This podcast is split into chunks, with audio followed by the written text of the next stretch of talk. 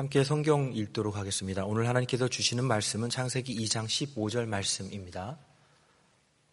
창세기 이 장 십오 절 말씀 한 목소리로 읽도록 하겠습니다. 여호와 하나님이 그 사람을 이끌어 에덴 동산에 두어 그것을 경작하며 지키게 하시고. 아멘.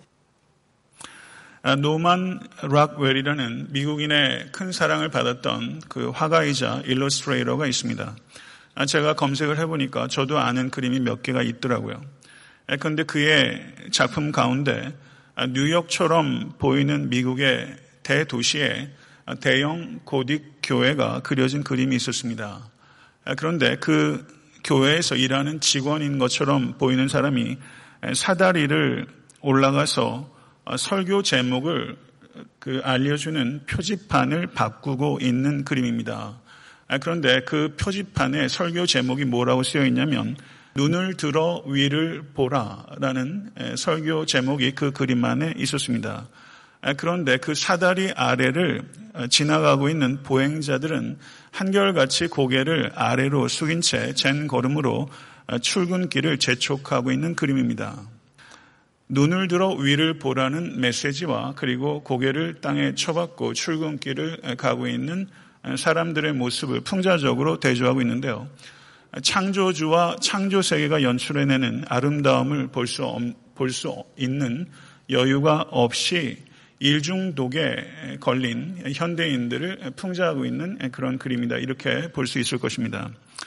현대인들은 노동 집약형 과학기술 때문에 오히려 더 많은 노동을 하게 되었습니다.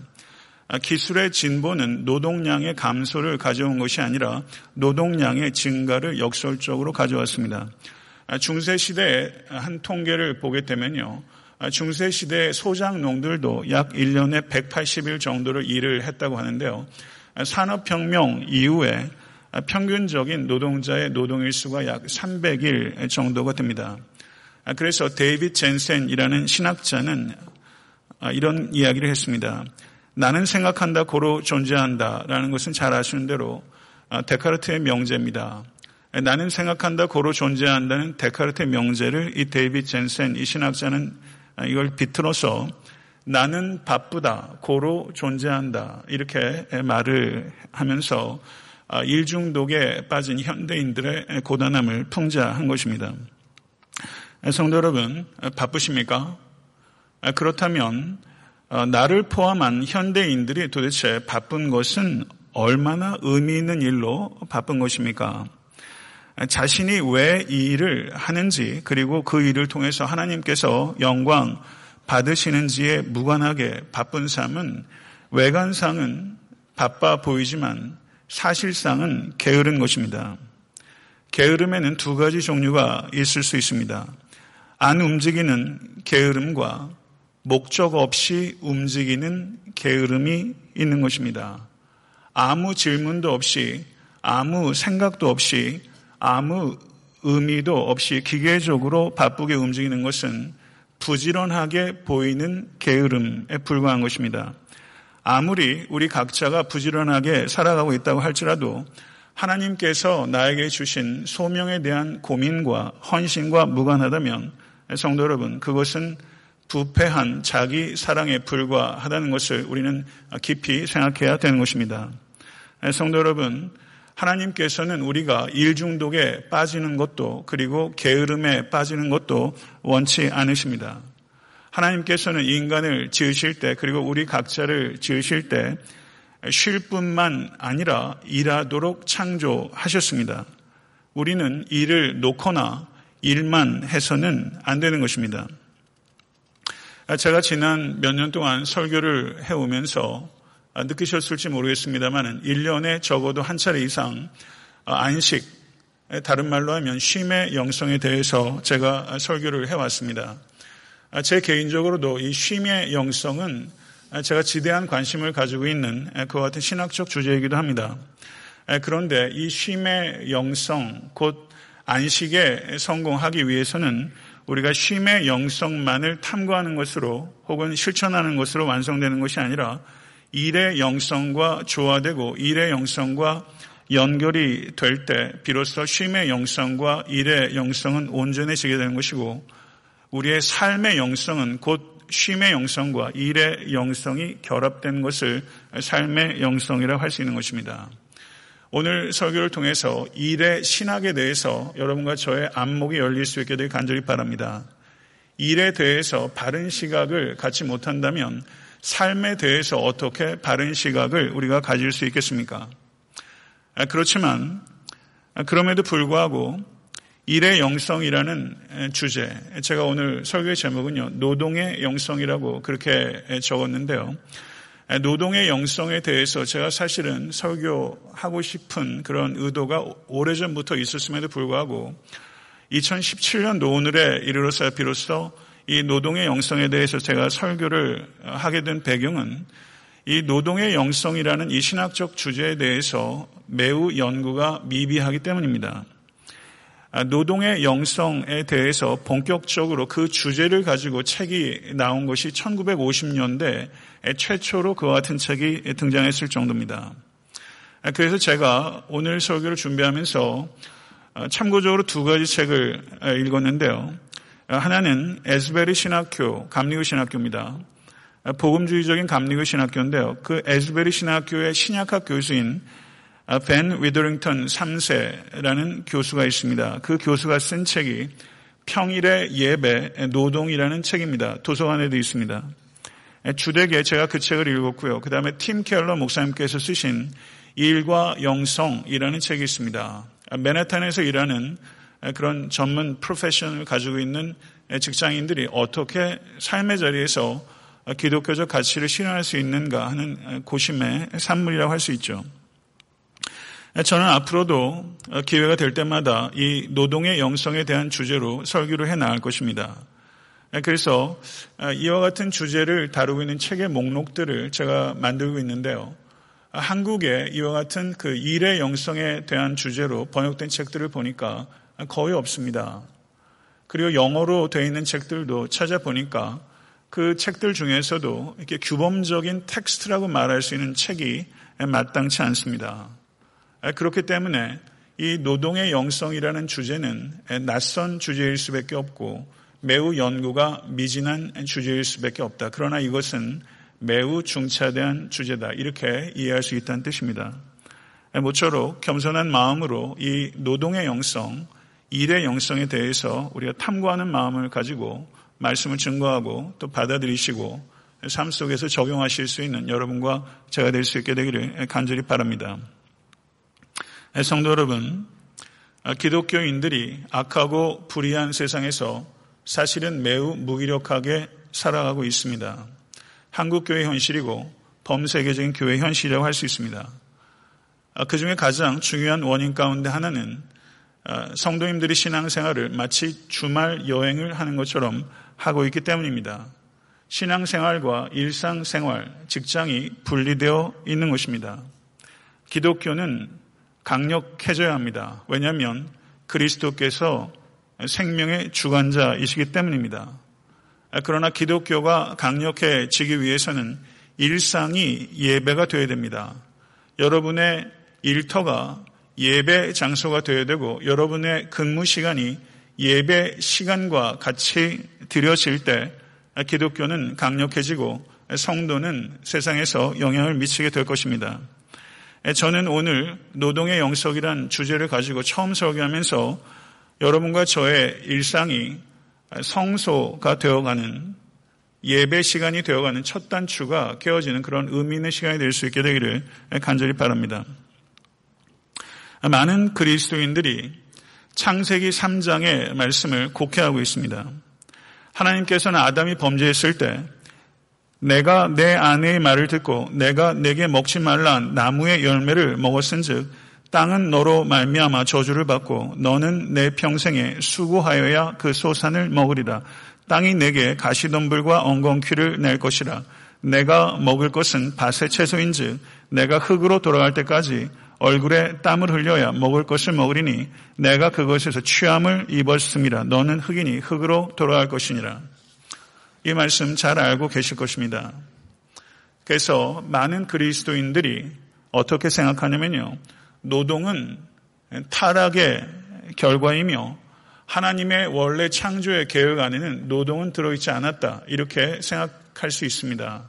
실제 그렇게 설교를 들으신 적도 있을 것입니다.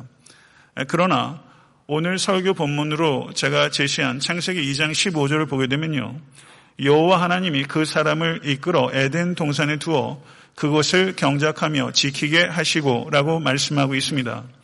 타락 이전에 노동이 있었습니까? 없었습니까? 타락 이전에도 노동이 있었습니다. 인간에게 주어진 첫 번째 노동은 에덴 동산을 돌보는 일이었습니다. 최초의 직업은 정원 관리사였습니다. 그리고 그보다 앞서서 창세기 일 장 이십칠 절에서 이십팔 절의 말씀을 보게 되면 거기에 하나님께서 인간에게 주신 문화 명령이 기록되어 있습니다. 하나님이 자기 형상 곧 하나님의 형상대로 사람을 창조하시되 남자와 여자를 창조하시고 하나님이 그들에게 복을 주시며 하나님이 그들에게 이르시되 생육하고 번성하여 땅에 충만하라, 땅을 정복하라, 바다의 물고기와 하늘의 새와 땅에 움직이는 모든 생물들을 다스리라. 하나님의 명령입니다. 여기에서 정복하다 그리고 다스리라, 이와 같은 단어들은요, 듣기에 참 거북한 단어임에는 틀림없습니다. 그래서 실제 기독교 역사 속에서 이 정복하고 다스리라는 이 말씀을 오용하고 남용해서 무분별하게 자연을 착취하고 개발하고 파괴하는 일들이 정당화되었던 것이 사실입니다.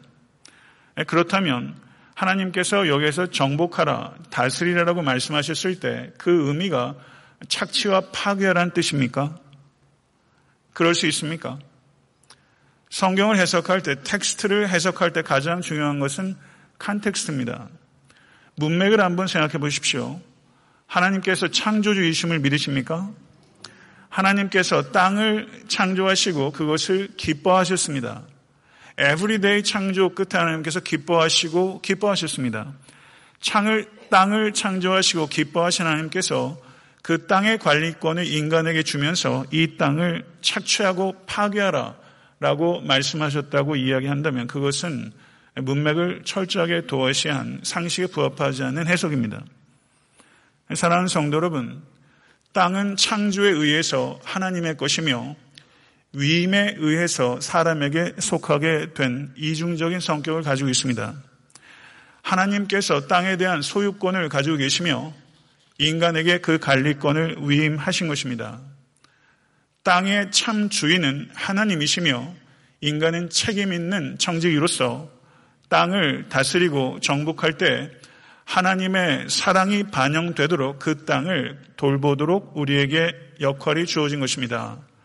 이것을 기억하실 수 있게 되기를 바랍니다. 그러나 성도 여러분, 하나님께서 피조세계를 피조물인 인간에게 위임하셨을 때 하나님께서 창조세계를 완전하게 완성시키고 그 작품을 인간에게 주신 후에 이것을 꼭 원형 그대로 보존하라, 이렇게 우리에게 명령을 주신 것이 아닙니다. 하나님께서는 창조를 하신 후에 그것을 인간에게 주시고 그 창조세계가 개발되도록, 변화되도록, 완성되도록 하기를 계획하셨고 그와 같이 개발과 변화와 완성의 통로로 피조물인 인간을 사용하시고 동역자로 일하도록 하나님께서 섭리하신 것입니다. 믿으십니까? 인간은 하나님의 형상이고 하나님의 형상으로 지음받았다는 뜻은 노동을 통해서 창조세계를 개발하고 변화시키고 그리고 완성해 나가는 책임과 특권이 인간에게 주어졌다는 뜻입니다. 그렇다면 창세기 삼 장에서 타락한 아담에게 저주의 결과로 더해진 것은 노동 자체가 아니라 노동의 고초입니다. 이것을 이해해야 합니다. 타락의 결과로 인간에게 더해진 저주의 결과는 노동 자체가 아니라 노동의 고초가 더해진 것입니다. 우린 한 가지 더 생각해 볼 필요가 있습니다. 노동은 처음부터 하나님의 창조의 계획이었습니다. 그렇다면 예수 그리스도께서 말씀하신 대로 이 땅에 다시 오실 것입니다. 믿으십니까? 그 새하늘과 새 땅의 새 창조의 시대에 노동이 존재하겠습니까? 존재하는 것입니다. 창조의 세계에도 노동은 존재하고 새 창조의 계획에도 노동은 존재합니다.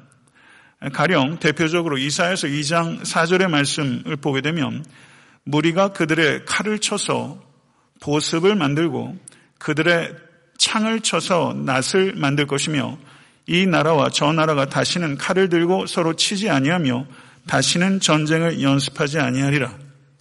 이것이 이사야가 환상을 통해서 본 마지막 때의 하나님의 나라의 모습입니다. 이사야가 본 환상은 전쟁 무기들이 노동의 도구들로 바뀌는 것입니다. 마지막 때에 완성될 하나님의 나라는 전쟁이 없는 나라지 노동이 없는 나라가 아닙니다. 그때 있게 될 노동은 아주 적합한 형태로 변모돼서 여전히 큰 역할을 노동이 감당하게 될 것이고 새 창조가 이루어진 그 땅의 노동은 헛된 노동이나 착취당하는 노동은 없게 될 것입니다. 하나님께서 원래 계획하셨던 대로 노동의 본래의 가치와 유익을 누리는 방식으로 새 창조가 완성되는 그때에도 노동은 여전히 존재하게 될 것입니다. 이것이 성경이 말하는 노동에 대한 가장 핵심적인 내용이라고 할 수 있습니다.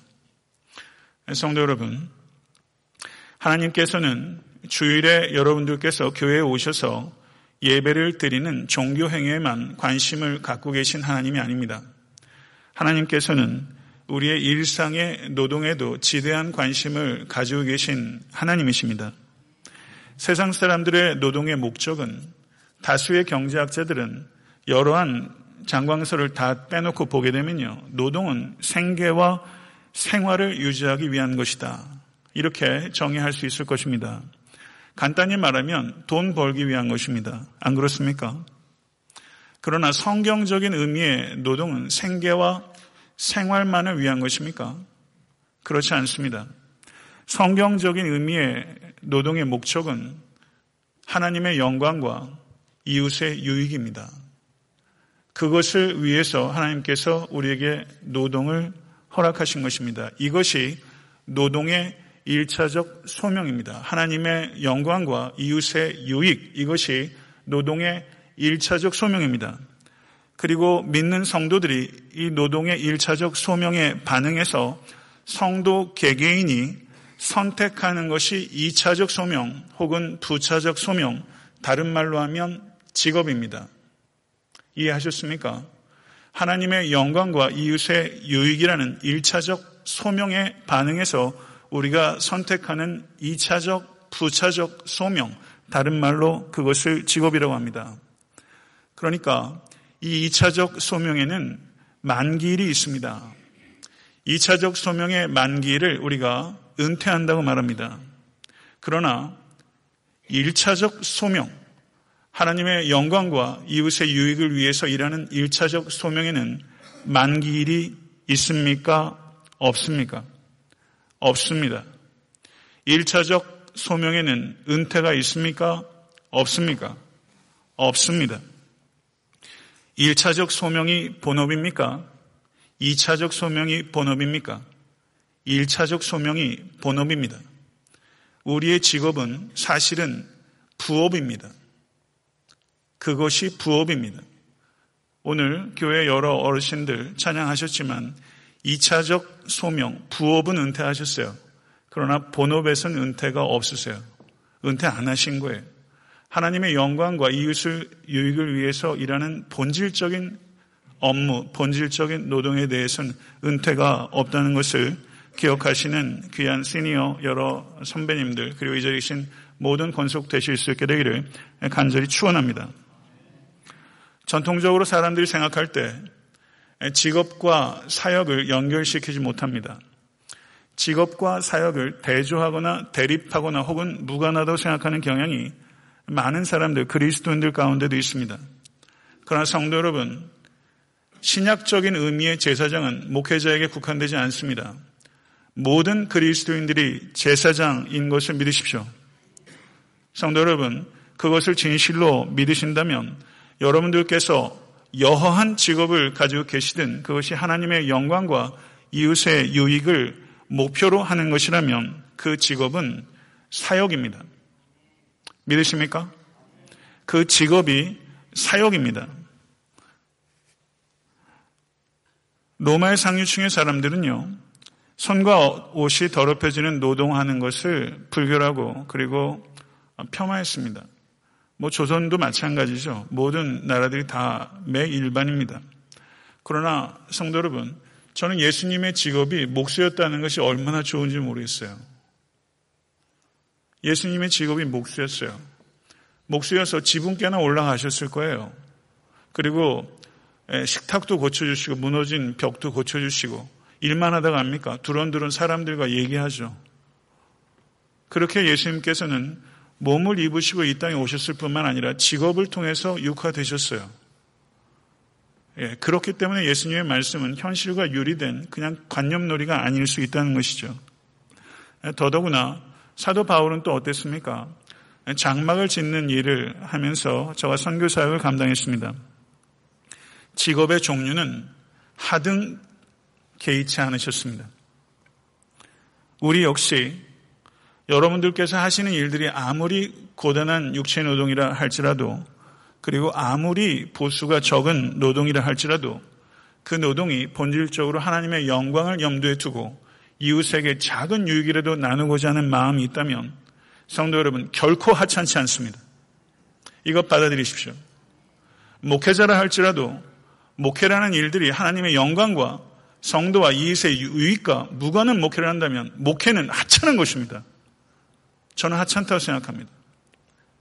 그러나 여러분들께서 하시는 일들이 아무리 육체적으로 고단하고 그리고 대가가 너무 보잘것없어도 하나님의 영광과 이웃의 유익을 조금이라도 끼치기 위해서 하는 것이라면 결코 하찮지 않고 정확하게 말하면 신성한 것입니다. 이것을 진실로 받아들이시고 스스로가 하시는 일에 대해서 하찮게 여기시고 부끄럽게 여기고 계시다면 회개하십시오. 그리고 감사하는 마음으로 거룩한 일들을 지속적으로 감당하실 수 있는 성도 되실 수 있게 되기를 간절히 바랍니다. 미국의 목회자들이 뽑은 설교자 십 인 가운데 이건 도대체 누가 뽑는 건지 모르겠어요. 예. 예. 바바라 테일러, 브라운 테일러라는 목회자, 여성 목회자인데요. 예, 저도 상당히 중요한 설교자이자 목회자인 것 같아서 이분 책을 좀 읽으려고 좀 준비하고 있습니다만은 그분의 책에서 어떤 이야기를 하고 있냐면요. 이 바바라 브라운 테일러 목회자가 신학교를 졸업할 때 하나님과 기도하면서 씨름했던 내용이에요. 이런 내용입니다. 나는 졸업할 때 내가 무엇을 해야 할지 단 하나의 실마리도 찾지 못했다. 그래서 하나님께 하나님 내가 무엇을 해야 합니까? 라고 간청했다. 이 세상에서 하나님께서 내게 맡기시기 원하시는 일은 도대체 무엇인가요? 나는 철회하며 마음을 다해 내 평생에 무엇을 해야 할지 하나님의 응답을 기다렸다. 하나님께서 드디어 말씀하셨다. 너가 좋아하는 것은 뭐든지 괜찮다. 뭐라고요? 하나님 그게 응답이에요? 너가 좋아하는 것을 하렴 다 나의 것이란다. 이렇게 하나님과 기도하면서 마음의 깨달음을 얻었다는 거예요. 너가 좋아하는 것은 뭐든 하렴 다 나의 것이란다. 그래서 이 바바라 브라운 테일러 목회자의 결론은 인생을 살면서 정말 중요한 것은 무엇을 하느냐, 직업의 종류가 아니라 어떻게 하느냐 하는 것이 하나님의 주된 관심사라는 것이죠. 제가 정확하게 몇 주 전에 미로찾기라는 설교에서 제가 결론을 내린 바와 같은 것입니다. 우리는 어떤 직업을 선택할까 고민해야 될 필요가 있습니다. 그러나 너무 많은 고민을 합니다. 반면에 어떤 직업을 택했든 어떻게 정의를 행하고 어떻게 인자를 사랑하며 어떻게 겸손히 하나님과 동행할까에 대해서는 너무나 적은 고민을 합니다. 이것이 우리의 문제입니다. 성도 여러분, 양을 치는 일은 할 수 있는 직업이지만 양을 훔치는 일은 해서는 안 되는 일입니다. 그리스도인들이 직장을 선택할 때 합법적이어야 합니다. 그리고 도덕적이어야 합니다. 만약에 그런 전제를 충족한다면 여러분들이 좋아하는 것, 그리고 잘할 수 있는 것, 우리 자녀들에게도 권면할 때도 좋아하는 것, 잘하는 것, 합법적이고 도덕적이라면 그 일을 하면 좋습니다. 그리고 생각한다면 주변에 같이 섬길 수 있는 비전에 공감하는 좋은 교회가 있는가 하는 것, 직장생활 선택하는 데 있어서 굉장히 중요한 요소라고 생각합니다. 어저께 사실은 저희 교회, 지금은 안 계셨는데 아마 이 부 예배 때 오실 것 같은데요. 제설교를 사 년 동안 들어오신 어떤 한 가정이 있으셔가지고 노스캐롤라이나로 갈까 아틀란타로 올까 어, 그 여러 가지 진로를 결정하는 문제에 있어서 교회 때문에 이쪽으로 정했다고 하시더라고요. 어, 제가 그냥 기운이 풀풀 나는 거 있죠. 저희 교회가 아니라도요. 어디에 가서 직장을 할 것인가, 어디로 이사할 것인가 하는 문제에 있어서 정말 말씀과 그 교회의 비전에, 그 교회는 우리에게도 역시 아직도 많이 연약하지만 그 방향에 공감하고 마음을 합할 수 있는 교회를 중심으로 직장을 선택하는 것, 사업을 하는 것 매우 중요합니다. 돈 좀 더 준다고, 조금 승진이 빠르다고 그렇게 직장 정하고 거처를 정하는 것보다는 교회를 중심으로 직장과 거처를 정하는 것도 매우 중요한 것입니다. 한번 숙고해 보십시오. 성도 여러분, 그렇지만 한 가지 강조를 하고 싶은 게 있습니다. 하나님께서 인간을 쉬는 존재요, 동시에 일하는 존재로 창조하셨습니다. 그렇지만 일하는 존재로 창조되었지만 일의 종류와 일의 성취에 따라 평가받는 존재로 창조하지 않으셨습니다. 이것을 기억해야 합니다. 하나님께서 안식일에 일을 멈추도록 하셨습니다. 일을 중심으로 집중하는 곳에서 관계 중심으로 전환하도록 하기 위해서 하나님께서 안식일을 제정하신 것입니다. 하나님께서는 우리가 일을 일주일에 한 번 주기적으로 멈추도록 하심으로써 하나님께서 하나님의 자녀들을 사랑하시는 것이 그 자녀들이 하는 일의 종류나 일의 성취도에 따라서 우리를 사랑하는 것이 아니라 일과 무관하게 하나님께서 우리를 먼저 사랑하셨고 하나님의 성품 때문에 우리를 사랑하셨다는 것을 주기적으로 반복하여 우리에게 상기시키고 있는 것입니다. 믿으십니까? 이 자리에 우리가 있습니다. 하나님께서 여러분과 저를 사랑하십니다. 여러분이 하는 일의 종류나 일의 성취도에 따라서 사랑하는 것이 아니라 하나님께서 여러분을 사랑하시는 성품에 의존해서 우리가 사랑스럽지 못할 때 하나님께서 우리를 사랑하신 것입니다. 이것은 우리 역시 다른 사람을 바라보는 관점에 조정이 있어야 된다는 것을 우리에게 가르치는 것입니다. 일의 관점에서 그 사람이 어떤 일을 하느냐, 어느 정도의 성취도와 성공을 하느냐에 따라서 다른 사람을 보지 말아야 한다는 것입니다. 다른 사람을 바라보는 관점은 철저하게 예수 그리스도의 사랑이라는 관점에서 다른 사람을 봐야 되는 것입니다. 성도를 볼 때도 그러해야 되고 교회 밖에 있는 사람을 봐서도 양무리 가운데 떨어져 있는 잃어버린 한 마리의 양을 보는 것처럼 우리가 하나님의 사랑이라는 관점과 구속사적인 관점을 가지고 성도와 이웃과 원수까지도 바라볼 수 있는 안목이 여러분과 저에게 있어야만 되는 것입니다.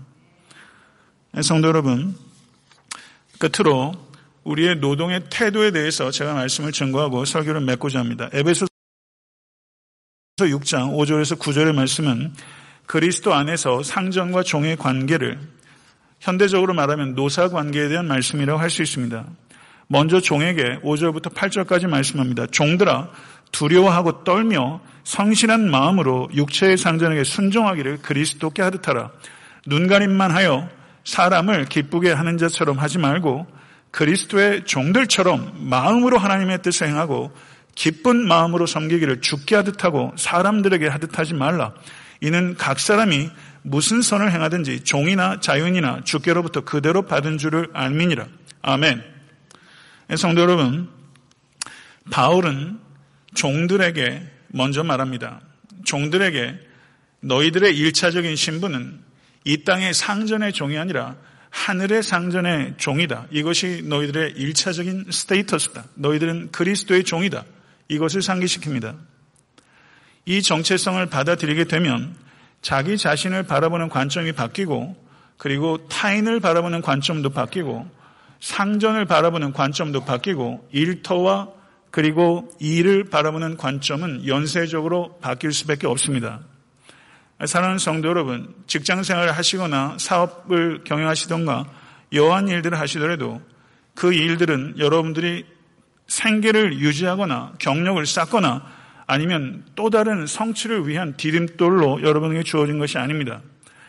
그 일을 통해서 그리스도를 섬기고 하나님의 뜻을 실현하도록 하나님께서 여러분에게 주신 예배처소요 선교의 현장이 바로 여러분의 일과 일터인 것을 믿으실 수 있기를 간절히 바랍니다. 이것을 진심으로 받아들이는다면 일을 하면서 눈가림하거나 상사나 주인이나 사장이 있을 때는 열심히 일하는 척하고 감독하는 사람이 없으면 태만히 일을 하거나 그 자리를 일찍 떠버린다든가 하는 것은 신앙 윤리에 부합하지 않습니다. 그것은 매우 얄팍하고 부끄러운 것입니다. 그리스도인들의 진정한 상전은, 진정한 보스는 하나님이십니다. 진정한 보스이신 하나님께서 우리의 일의 태도와 동기까지도 알고 계십니다. 그래서 여러분들이 하신 일이 어떤 종류이든 상관없이 여러분의 일터에서 챙겨야 되는 것은 이 속이 아니라 뼛속까지 하나님의 영광입니다. 이것을 받아들이실 수 있게 되기를 간절히 축원합니다.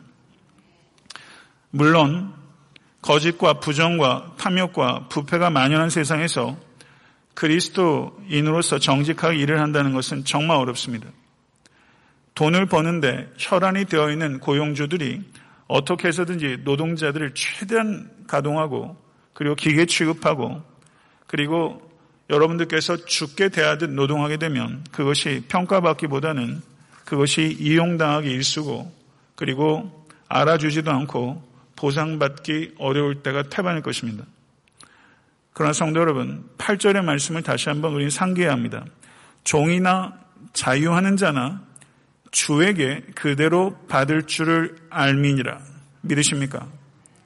종이나 자유자나 주에게 그대로 받을 줄을 알미니라.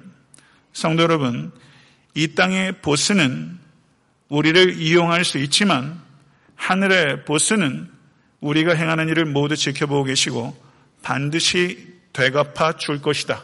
하나님의 약속입니다. 이것이 여러분의 직업 윤리가 될 수 있게 되기를 간절히 바랍니다. 바울은 그리고 상전에게 말합니다. 상전들아, 너희도 저희에게 이와 같이 하고 공갈을 그치라. 이는 저희와 너희의 상전이 하늘에 계시고 그에게는 외모로 사람을 취하는 일이 없는 줄 너희가 알미니라. 너희도 저희에게 이와 같이 하고 상전들인 너희들도 종에게 이와 같이 하고. 이것은 예수 그리스도께서 가리키신 황금률의 적용입니다. 상전들, 보스들은 일반적으로 대접을 받는 특권적이고 우월한 위치에 있지 않습니다. 위협하는 거요. 상전이나 보스나 돈자리로 쥐어트고 있는 사람이 위협하는 것은 굉장히 효과적입니다.